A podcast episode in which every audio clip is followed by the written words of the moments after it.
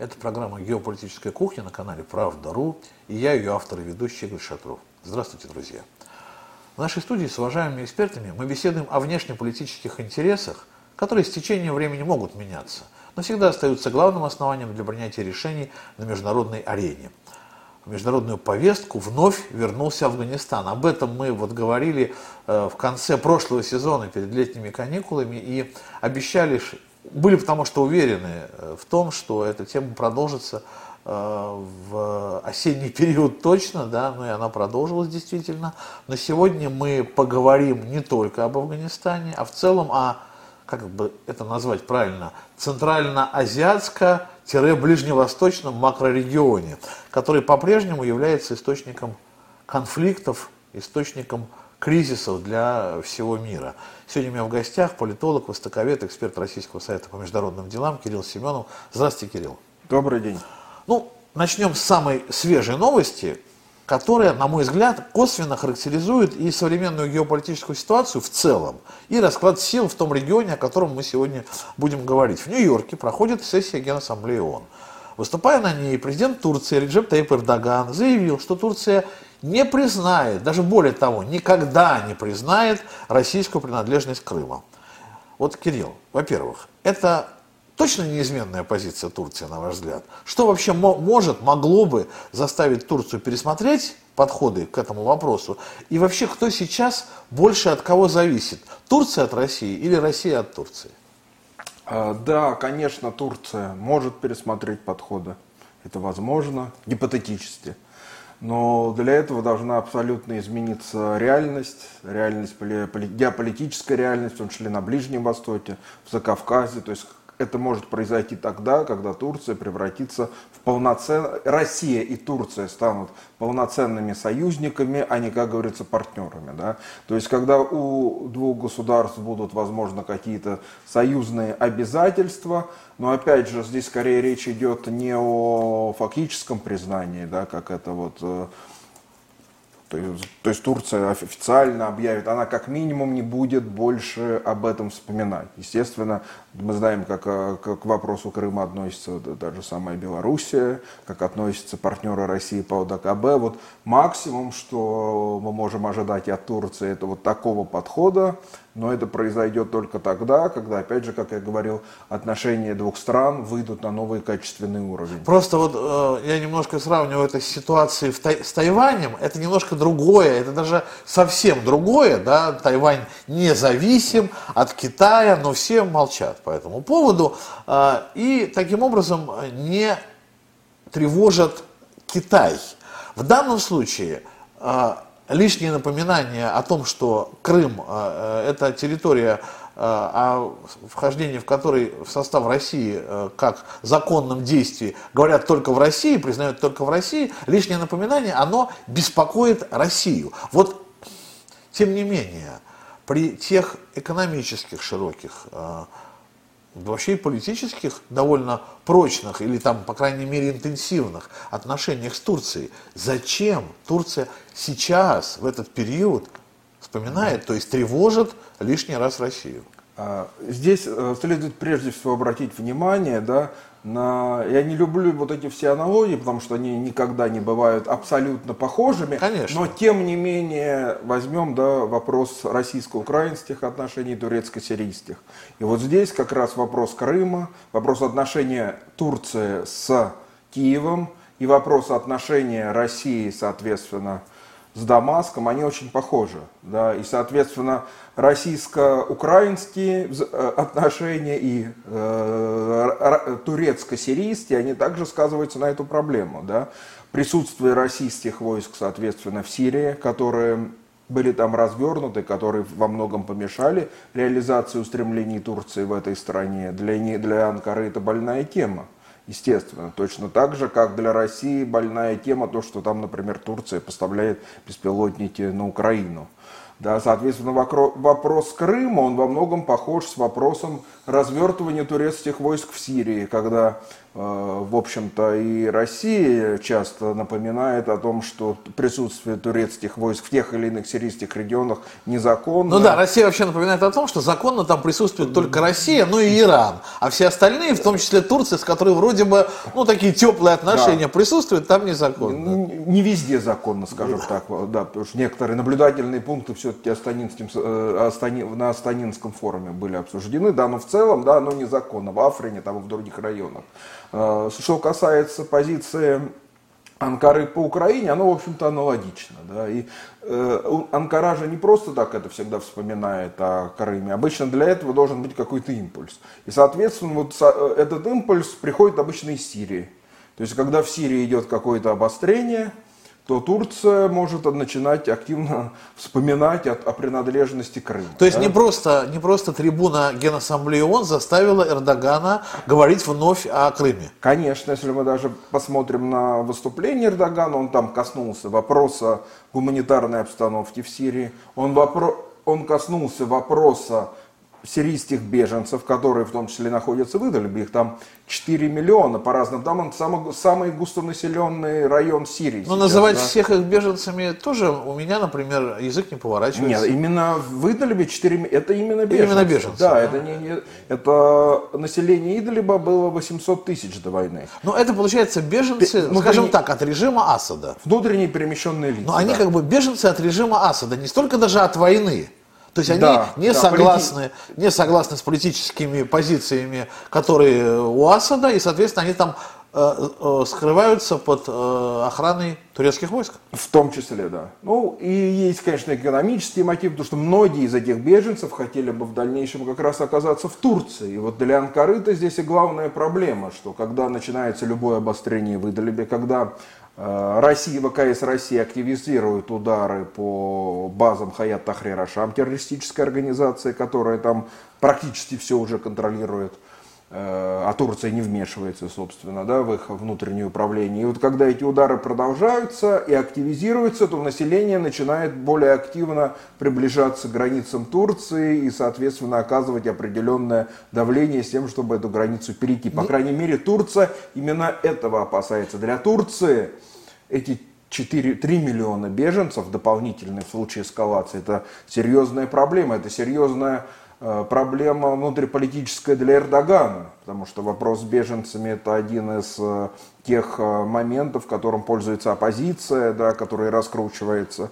И поэтому на фоне обострения, оно сейчас происходит в Идальбе, где активизировались авиаудары ВКС России, Турция начинает вспоминать, соответственно, про Крым. А вот интересно, да, э, у нас как раз некоторое время назад побывал э, президент э, Сирии Асад, и что-то я почувствовал, что именно после этого, по-моему, усилились авиаудары в Идлибе, и вообще ситуация в Идлибе, мне кажется, была одной из основных тем переговоров, несмотря на то, что мы официальной информации об этих переговорах ну, практически не получили, и визит был не анонсированный ранее, то есть он да. был стремительный в связи, видимо, с каким-то развитием ситуации. А что вообще происходило происходило в последние недели в Идлибе?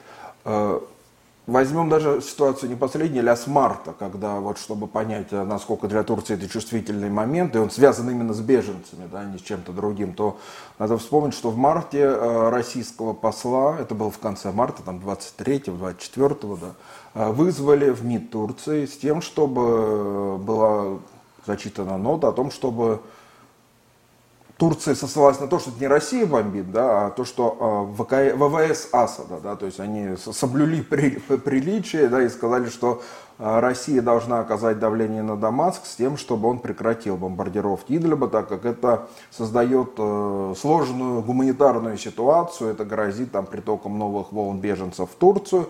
С марта примерно по июнь э, авиаудары по идолям, по группировке Хаят Тахрир Ашам, они, интенсивность их снизилась, а потом, начиная с июня, она постепенно, постепенно наращивалась.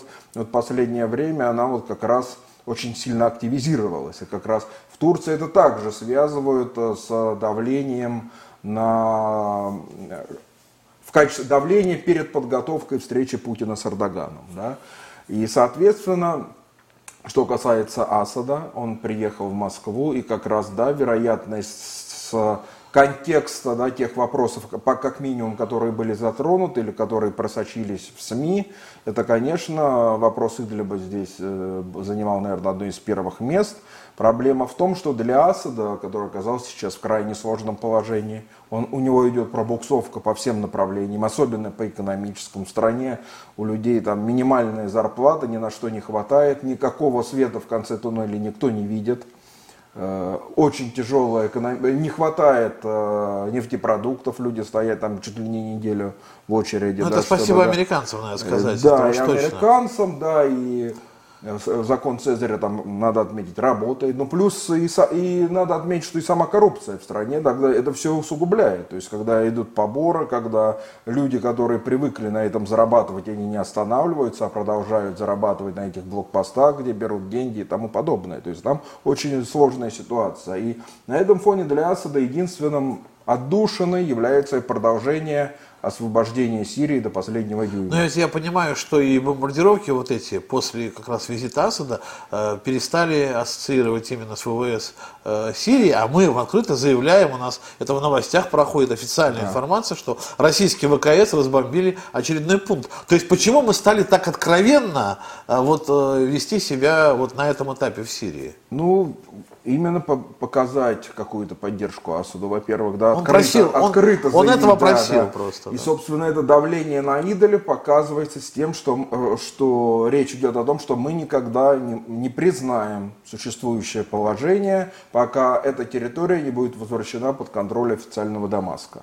Для Асада этот вопрос крайне важный, крайне чувствительный, потому что, как я говорил, в какую сторону, да, в какое направление его политики не, не посмотреть, везде тупиковая ситуация. Единственная отдушина, да, которая может демонстрировать какие-то успехи, это именно военная операция, связанная вот как он заявлял, да, мы освободим Сирию до последнего дюйма. Но ведь это ну, справедливые претензии, в общем-то. Это территория э, сирийская, она должна быть, э, а мне кажется, об этом уже забыл э, Эрдоган.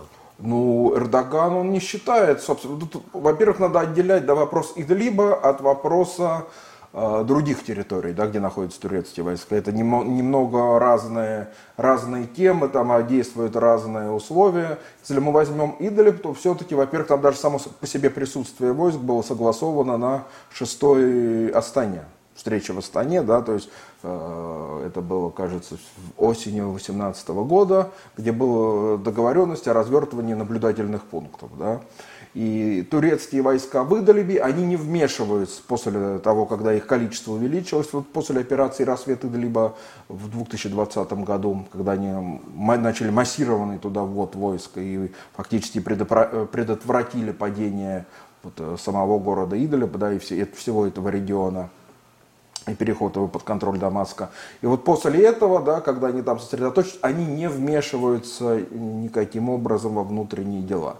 Поэтому все заявления о том, что там призывы покончить с деятельностью террористической организации Хаят Тахрирашам, они не относят, они в ответ никакого отклика нету, да, со стороны Анкары. Просто-напросто здесь надо понимать э, эту позицию Анкары. Анкаре это не нужно. Для Анкары вопрос, выдали ли это не вопрос, это не проблема Хаят Тахрирашам. Для Турции этой проблемы не существует. Она не угрожает Турции. Для Турции есть проблема беженцев. Выдали бы до 4 миллионов, которые находятся, ну не 4, там 800 было тысяч населения, соответственно сейчас от 3,5 до 4 миллионов всего, значит беженцев может быть около трех миллионов, которые в случае эскалации могут пойти дальше. Пойти дальше. Ну а в других регионах турецкие войска что делают и как долго в они другим, там будут присутствовать? Вот, в других войсках ситуация немного другая, потому что если выдали беда, действительно, там есть Хаят Тахрирашан, террористическая группировка, которая признана в Турции террористической. Э, соответственно, другие... Но при этом они не, не вмешиваются в ее деятельность на территории Сирии. Да, потому что они считают, что, вопрос... они считают, что для них первостепенная задача это решить проблему беженцев, а не проблему Хаят Тахрираша. Вот у них подход выдали. Да, они не вмешиваются, потому что любое вмешательство и любой конфликт, опять же, с Хаят Тахрирашам особенно прямой, приведет к тому, с чем они борются, да, с проблемой беженцев. Что касается других регионов, это зона так называемых операций «Оливковая ветвь», это Африн, это, соответственно, щит Ефрата, это треугольник Азаз, Аль-Баб, Джарабулос, и, соответственно, источник мира, это вот эта полоса 32-километровая на северо-востоке Сирии. Ну, то есть ребята хорошо там поработали. Да, то, то надо иметь в виду, что Турция в данном случае, она не считает, что эти территории каким-то образом она контролирует. Потому что действительно там такого развертывания войск, как в Идлибе, нет. Эти территории контролируются сирийской национальной армией, которая подчиняется временному правительству Сирии, оппозиционному. Которая создана э, с помощью э, турецкой турецких да. властей. Ну да, оно создано, ну то есть оно создана она может быть и без турецких властей, но оно сейчас, поддерживается. Да, поддерживается Турцией. Но Турция считает, что это вот э, представить такие же являются законными представителями сирийского народа для них, как, э, например, для других стран является президент Башар Алясад. Ну, да, да, для, для Турции они признают, они считают, что пока э, мирный процесс урегулирования не завершен, они будут полагаться вот на эту силу, да, пока резолюция там 2254 окончательно не будет исполнена, они по их мнению, вот будут поддерживать временно это правительство, которое считают временным действительно, да, пока не будет создан какой-нибудь, какой-нибудь новый инклюзивный орган исполнительной власти. Я вот все к чему, смотрите, сейчас вот куда ни ткни в этом регионе в целом, да, сейчас об Афганистане как раз будем говорить, мы везде видим участие прямое ли, косвенное ли э, Турции, э, вот даже тот же Афганистан. Ну, во-первых, что э, произошло в Афганистане? Ну, хотя бы то, что после прихода к власти талибов, ну, вроде бы даже и какой-то порядок мы увидели, да, и вроде бы даже вот сейчас Генеральная Ассамблея ООН у э, Талибана, запрещенного в России, хватает, я не знаю, как это сказать, наглости, да, просить э, присутствия своих представителей на Генеральной Ассамблее ООН и выступления перед мировыми лидерами. То есть они э, готовы взять ответственность за страну на себя, они хотят быть э, участниками, ну или, по крайней мере, создают видимость участниками такого цивилизованного мирового сообщества. То есть это не э, те э, безумцы, которые творили бесчинство в той же Сирии в свое время, да, а это ну, люди, которые, да, имеют радикальные взгляды, по, по мнению многих, но тем не менее они хотят э, стабильного, нормального угу. государственного устройства на территории проживания там, основных народов э, Афганистана, в первую очередь пуштунов. Я к чему э, все это говорю? Такое ощущение, что Талибан укрепился в Афганистане всерьез и надолго. И отсюда вытекает вопрос. Ну, вначале о России, потом уже будем говорить о Турции. Будет как вести, э, на ваш взгляд, Кирилл, э, свои отношения, какие взаимоотношения с новыми властями угу. у России возможны? Готова ли она к каким-то сепаратным сделкам, как, какие вроде бы уже так похожи Э, совершает тот же Китай, например, с талибскими э, властями, или она э, будет стремиться международное сообщество каким-то образом, чтобы участвовало в этих процессах. В общем, вернется ли Россия в Афганистан и на каких условиях? А, сейчас для России, конечно, наиболее... Сейчас Россия занимает наиболее выгодное положение для возвращения в Афганистан, наиболее выгодные позиции, да, которых давно у нее не было. Это как раз связано с тем, что Россия в 2014-2015 году начала фактически диалог с талибами, установила контакт связи, как говорил Замир Кабулов, специальный представитель президента России по Афганистану и начальник кажется, второго да, департамента МИД. Э, когда это произошло в 2015 году уже точно да, был диалог, возможно, он начался неафишируемый еще Раньше. ранее. Для России здесь, конечно, было много аспектов, почему это произошло. Во-первых, это случилось Э, на фоне сирийской кампании, да, то есть одновременно Россия начинала сирийскую кампанию, одновременно же выстраивала диалог с Талибаном. То есть если в Сирии, говорим мы о Сирии, то там Россия Э, имела в том числе среди многих иных э, задач, в том числе и наладить какой-то возможный, возможный диалог с американцами а, по Сирии. Да, это достаточно вспомнить встречи Лавров-Керри, которые предшествовали вводу э, российских войск в Сирию, да, размещение группировки ВКС. Что касается Афганистана, то там Россия наоборот. Она использовала вот это информационное освещение событий в Афганистане как э, для того, чтобы показать, что, собственно, та политика США вмешательства во внутренние дела, которая э, навязывание чуждых для региона и для стран региона ценностей, она постепенно терпит крах. И вот это Россия начала об этом говорить в 2015 году. И фактически получилось так, что оказывая поддержку, не оказывая поддержку, а выстраивая диалог с талибами, это в данном случае не мои слова, слова опять же Кабулова, чтобы меня ни в чем не обвинили, о том, что Талибан является национально-освободительным движением, да, когда он сказал в декабре 2015 года, которое борется с американской оккупацией. Да Поэтому... даже в 2021 году не он, а другие ответственные чиновники МИДа уже говорили о талибах как о нормальных парнях. Вот да, даже хотя так. они находятся в списке до сих пор, их никто не исключал в террористической организации, тем не менее о них заявляли как вот о национально-освободительном движении, которое ведет борьбу с американской оккупацией.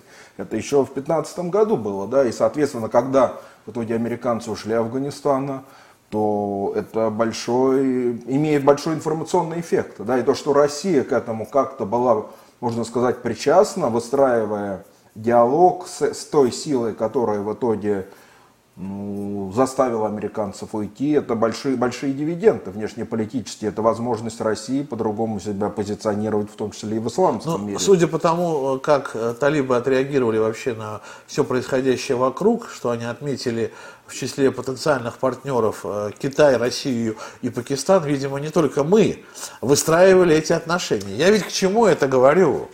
Тому, что вот еще Китай появился. Тут игроки, вообще регион очень непростой. Кстати, Турцию не назвали, талибы в числе тех, с кем они ну, собираются... Турция, со... она уже потом запрыгнула да, на. Да, да, собираются сотрудничать. Я к чему говорю? Э, ну, хорошо, неважно даже, может быть, э, э, насколько нам сейчас, ну, для нашего вот этого диалога, для того ответа на тот вопрос, который я хочу получить, на который я хочу получить, не столь важно, насколько нам нужны э, отношения с Афганистаном, хотя об этом мы тоже еще поговорим.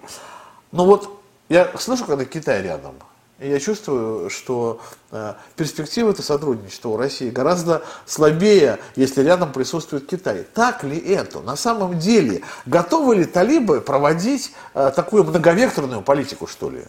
Конечно, я думаю, талибы, они будут э, сотрудничать и с Россией, и с, Ира... и с Пакистаном, и с Ираном. Для них важны отношения со всеми этими государствами, с Турцией в том числе. В России и в Китае, безусловно, они видят те государства, которые помогут им получи, э, помогут им, скажем так, ре, реинтегрироваться в мировое сообщество. Они начали этот процесс интеграции еще в 90-е годы, установив отношения с тем же Пакистаном, с Эмиратами, с Саудовской Аравией. Э, ну тогда по известным причинам, из-за того, что они прежде всего дали убежище Бен Ладену, в итоге процесс нормализации, вернее, процесс интеграции в мировое сообщество у них э, не, не пошел. Да? И они были объявлены всеми террористи... Э, и в том числе ООН террористической организацией. Да. И, соответственно, сейчас же они пытаются реинтегрироваться уже по-новому, осознав свои ошибки, да, и видят именно в России, прежде всего в Китае, государствах, участниках Совета Безопасности, членах Совета Безопасности, постоянных ту силу, которая может их, собственно, продвинуть э, в мировое сообщество, привести туда, да. Ну, мы только нужны им как политический э, субъект, как политический партнер, или военно в конце... Хорошо, военно-политический, чудесно, но я все жду, когда с нами начнут начнут рассчитываться чем-то более существенным. То есть а... вот как где-то что-то происходит, Россия э, поучаствует в этом процессе, мир, мирно, миролюбивые свои там э, продвинет позиции, и потом смотришь, начинают компании каких только стран там не работать, в этих регионах, но России нет и подавно. Ну это проблема исторической России, достаточно вспомнить освоение Центральной Азии, не говоря уже о Средней Азии, не говоря уже там о памирских походах, рядом с тем же Афганистаном, которые исторически всегда были убыточны. Вообще Восточная политика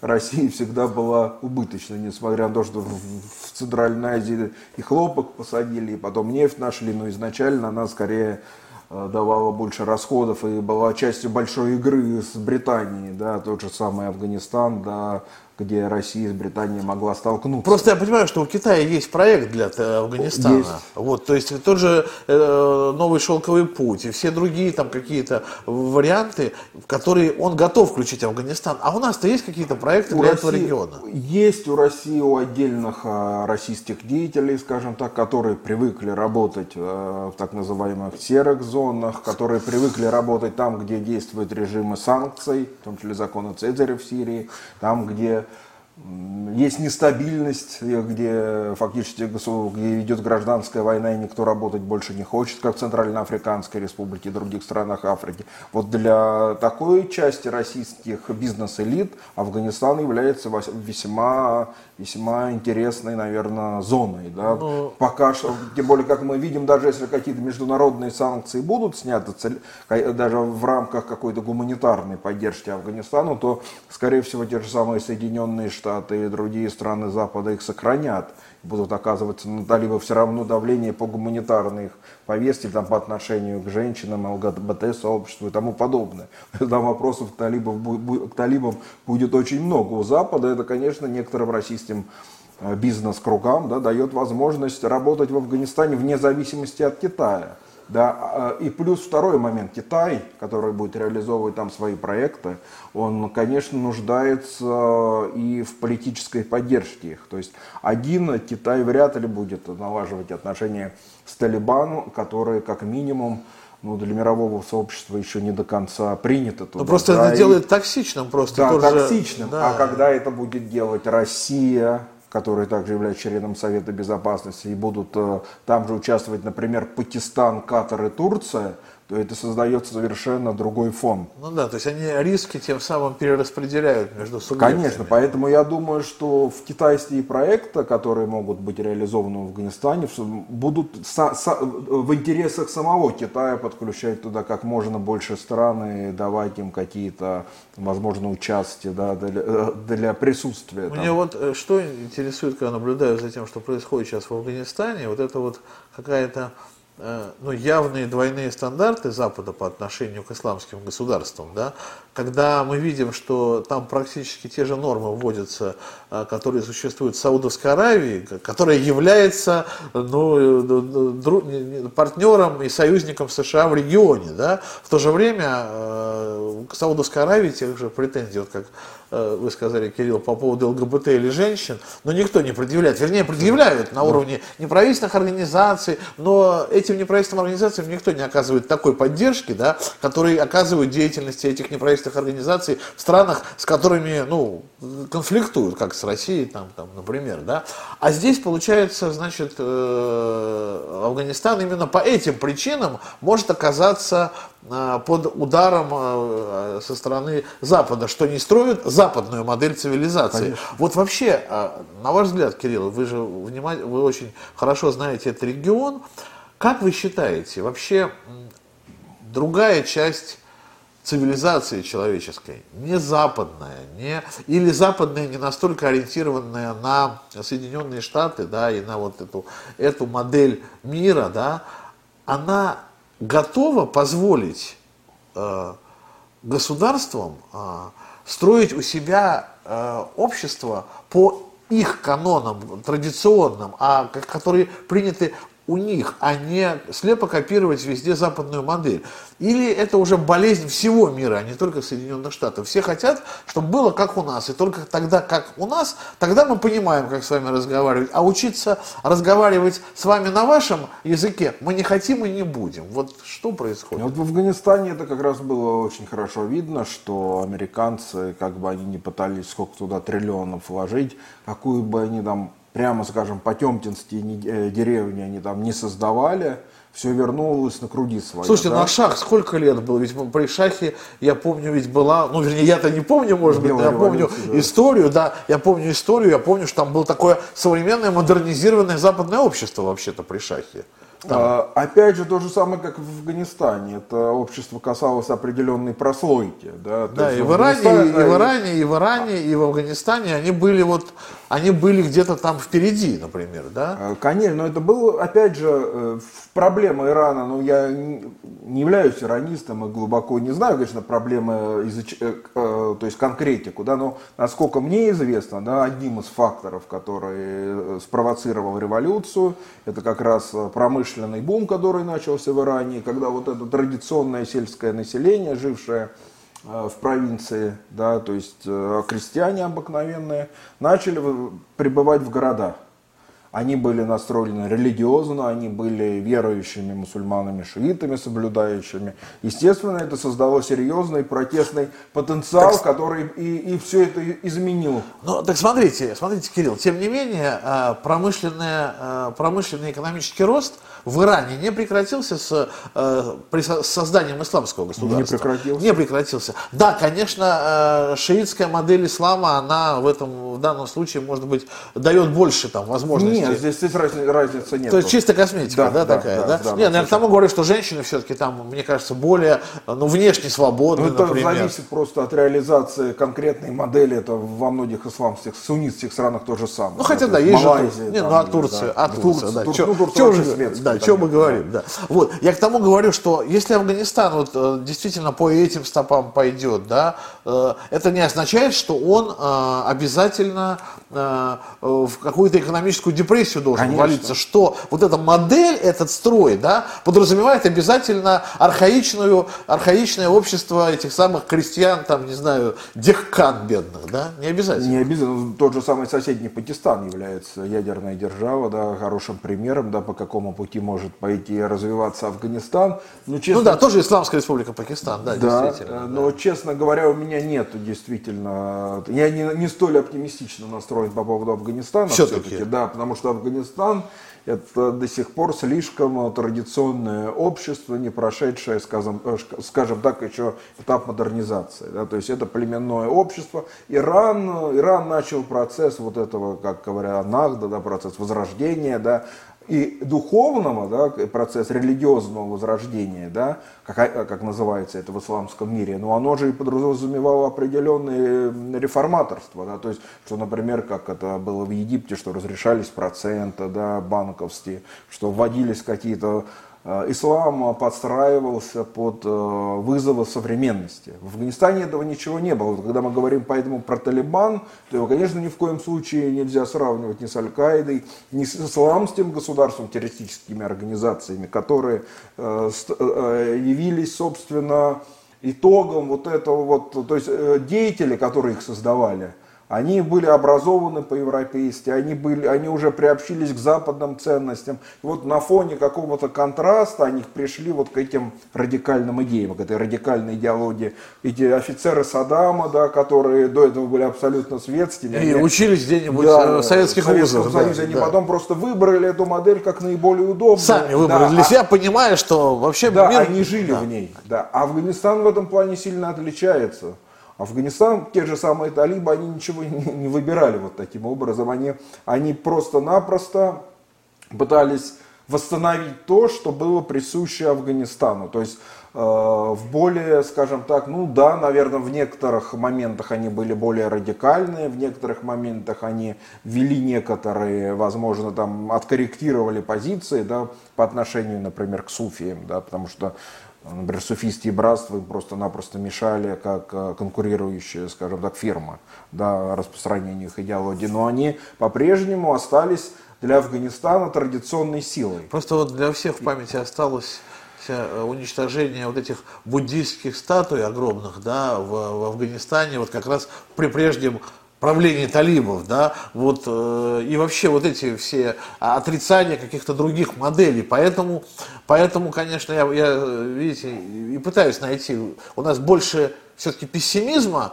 или э, как мы должны оценивать нынешний порядок вещей? Для Афганистана он приведет к определенной консервации. Да, но мы видели, что и все порядки, которые были до этого, они, в общем-то, не давали какого-то прорыва. Не, ну и просто даже вот когда... 20 лет американцев, неужели они не могли распространить вот эту свою э, модель вот этого западного общества э, дальше пределов тех людей, которые на них конкретно там работали. Ну, это да? проблема и не только американцев, это проблема и ну, там, вообще Советского Союза. Падишаха, да, афганского королевского, да. как, как он назывался, король, да, король. Афганистана, официально он титул был Падишах. А, даже, падишах да.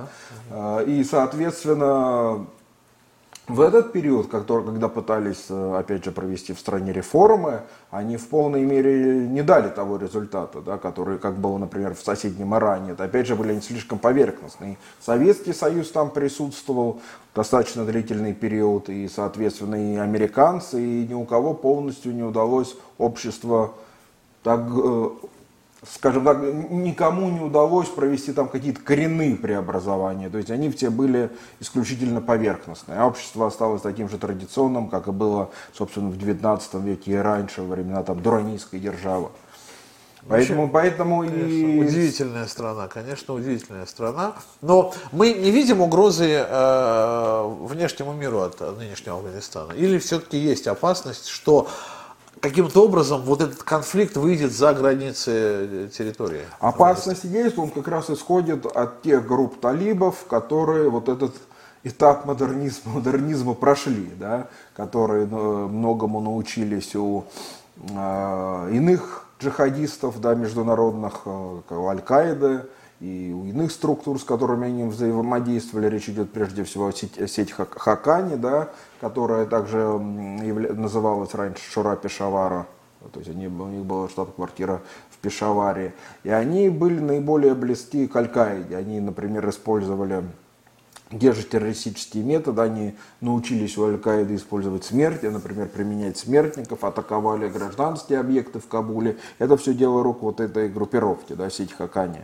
И, естественно, они сейчас занимают э, достаточно, их, их деятели из этой структуры занимают высокое положение, в том числе министр внутренних дел и другие. То есть они укоренились э, достаточно глубоко у власти. Соответственно, что такое министр МВД, это он же может, я точно не знаю, как нынешняя структура власти Талибана устроена, и мало кто знает, кто за что конкретно будет отвечать, но как э, на Востоке это обычно принято, у Восточное государство МВД, оно в себя включает и спецоперации, и спецслужбы. Просто... числе, не, не отдельно. Если эту, эту структуру будут курировать вот такие люди, которые имели связи с Аль-Каидой, и многому от нее научились, то это, конечно, не может настораживать, не настораживать. Ну, просто пока видимость там спокойствия некоего, и даже такая гражданская война, которую еще месяц назад прогнозировали, что она начнется э, на севере, да, она вроде бы Пенджабе, да, она вроде бы, ну, пока... Паншере. Пан, ой, Паншере, да. Она вроде бы э, пока, ну, в общем, не разгорелась, по крайней мере. Но э, в других регионах, в других вот странах этого региона, уже макро я беру его э, масштабы, расширяем дальше Центральной Азии, до Ближнего Востока, если конфликт начинается, вот, он, по-моему, вообще не, не прекращается никогда. Вот Ливия, например, да, а там что? А там мы где? Там есть у нас э, какие-то перспективы. Меня волнует ведь в контексте всех этих событий одно. Э, ну и нас должно всех, мне кажется, волновать. От того, что мы участвуем в Сирии, э, какая выгода России? От того, что мы заняли такую позицию по Афганистану, какая выгода России? Вот то же самое по Ливии. Присутствие российских, ну, отдельных россиян в Ливии уже не скрывается. А, но это неофициальное присутствие. Тем не менее, тем не менее, каков интерес и на чьей стороне Россия в Ливии? А вот что касается Ливии, то там перспектива, если мы говорим про экономику, про экономические дивиденды у России как раз, мне кажется, наибольшими. Да? То есть... Из всех э, перечисленных э, стран? Да. Даже потому... наибольше, чем в Сирии? Да, но в Сирии находится под санкциями, да, поэтому работать там могут быть отдельные представители, которые этих санкций не боятся, российского бизнеса. Да. И, а, и плюс э, в Сирии нет такого количества нефти, а та нефть, которая есть, она в основном контролируется курсами формированиями. А что касается в Ливии, то там, как известно, нефти очень много. И, соответственно, российские компании там присутствовали всегда, и даже во время конфликта они все равно продолжали различные степень активности. Да? То есть это касается и э, Газпрома, который кажется, с Винтершелл сотрудничал, там у них общий проект э, в Ливии, плюс это Татнефть и еще ряд Роснефть, да, еще ряд компаний. То есть там где-то которые- в одном месте стреляли, а в другом добывали нефть. Она, да, она добывается, да, нефть добывается и продолжала добываться во время боевых действий. И как раз Хафтер вот этим любил и шантажировать, когда он перекрывал порты, перекрывал экспорт, э, вывоз нефти. Да. Автор, с которым говорят, что мы сотрудничаем. Да, да. Мы сотрудничаем там со всеми, с Хафтером и с Хафтером, и с правительством сейчас. Ну, хотя с Хафтером сотрудничают тоже и все. Я понимаю так, что с ним ведут переговоры также и американцы, и Да. европейцы, и с правительством они ведут переговоры. Да, и с Хафтером. и с Хафтером. Это, Это как? В, в Ливии в том-то и дело, что сложилась тупиковая ситуация, и проблема Ливии это как раз проблема Хафтера.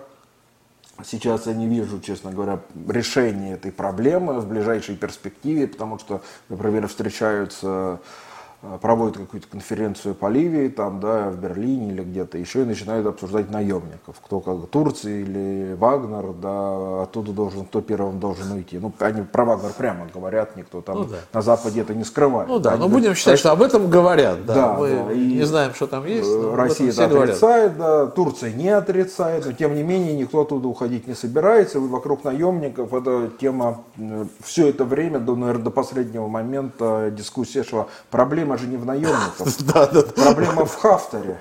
Да, то есть пока есть. Хафтер, у которого есть собственная личная, скажем, прямо армия, и который э, при любом раскладе будет претендовать на власть или провести выборы без Хафтера, он их не признает.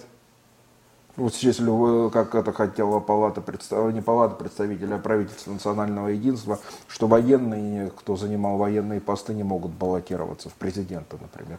Сейчас палата представителей приняла другой закон. Хафтер уже может баллотироваться в президент, поэтому он на время как бы ушел с поста. И вот эта проблема будет оставаться. Кирилл, ну здесь, по крайней мере, у всех тупик, э, и здесь мы как бы как все, да, Да, Э, стараемся да, со здесь- всеми, здесь- раскладываем яйца по разным корзинам, вроде бы, вроде бы, ладно, не будем говорить, что у нас полити- политика по Ливии провальная. А вот в Судане мы на, на как- на какую кочку не, не ту наступили? Почему у нас получилось так, что э, планы по созданию военно-морской базы в Судане вдруг теперь подвергаются пересмотру? Да, но я все-таки хотел сюда Ну, да. про, про Сирию все-таки вспомнить один момент, что у нас тоже не все, конечно, провально, и у Асада есть возможность э, в итоге вывести как-то часть экономики из-под санкций. Это вот последний проект со- строительства газопровода из э, Египта в Ливан. Для который- этого надо сделать что-то выходящее за пределы Сирии, конечно. Да, Естественно, да. выйдешь, и, включить, этот, вклю- этот га- газопровод включить- потянет за собой еще Конечно, иные проекты конечно. с орданцами, с и Включить сотрудничество, да, другие страны. Ну, И- хва- и- должно хватить И, политического Соединен- такта. и Соединенные Штаты вот против этого проекта как раз не выступают. И оно позволит, вот очень важный момент,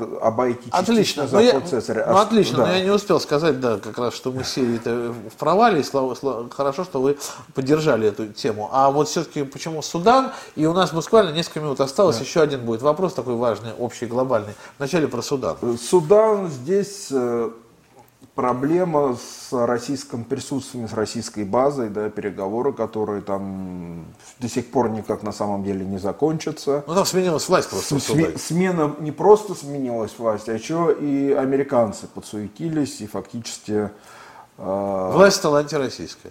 не антироссийская, власть стала прагматичной. Она, она- Вот она начала нормализацию отношений с Израилем, а в ответ Соединенные Штаты начали проявлять к ней лояльность, снимать со всех э, сферы суданской экономики ограничения, санкции и, соответственно... И власть задумалась, а надо ли нам с, с Россией так сливаться в экстазе и э, позволять им строить Ну, тут ну, военно-морскую власть базу? прагматичная, и она готова на эти шаги, Ну, условия если видела. условия да, будут э, именно в экономическом плане. Ну, я понимаю, что мы должны денег дать. Должны просто. дать ну, денег. просто тупо. Ну, это просто. Вот Да. видите, как все на Ближнем Востоке, в Центральной Азии, так всегда, мне кажется. У А меня поэтому вопрос общий. Вот тем не менее, мы еще лет 10 назад, если бы мы так встретились, мы вряд ли бы обсуждали такого рода темы. Даже про Афганистан бы мы точно не говорили. Может быть, про Сирию как-то. Да нет, и про Сирию бы не говорили.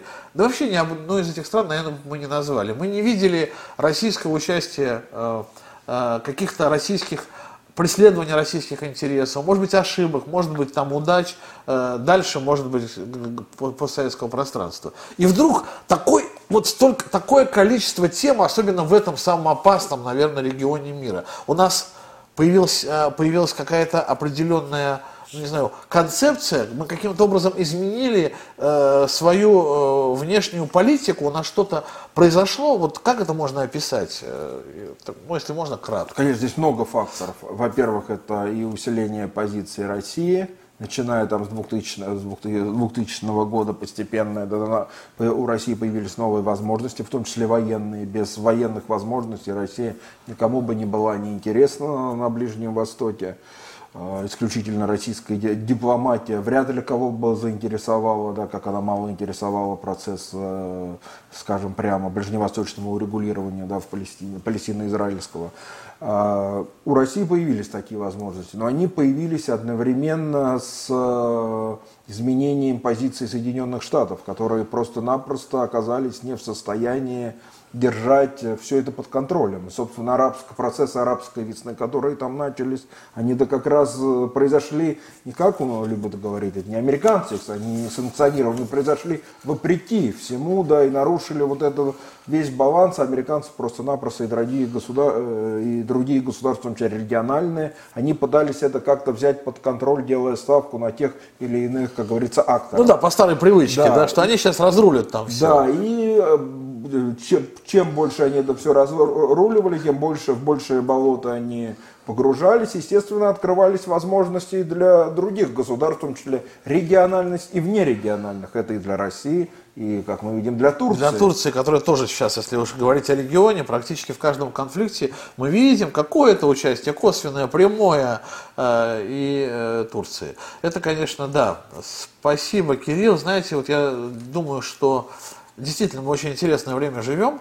А, нам сейчас, может быть, еще непонятно, к чему все это приведет. Мы же не назвали еще с вами, ну, как минимум, десяток стран там латиноамериканского и э, африканского региона, там, до э, которых интересы России уже ярко и явно представлены, и мы участвуем в этих международных, ну, скажем так, э, э, дискуссиях, назовем их да, по этому поводу, не просто за столом, где-то, да, а реально физически на земле. Э, и, ну, не знаю, все равно это должно нам таким вот, в нас таких людей, ну что ли, наверное, имперских, скажем так, представляющих, да, вселять какой-то оптимизм, потому что э, если мы э, не защитим там наши интересы, если нас там не будет, да, то нас скоро не будет и в постсоветском пространстве. Мы должны быть сильны и должны мне кажется, все-таки участвовать, приводить как минимум к общему знаменателю это, не, не отдавать все на откуп американцам, если они сами теряют это. Ну, почему же не, не подобрать? Ну, в общем, об этом надо говорить отдельно, специально и долго. Буду еще раз, однозначно не один раз приглашать.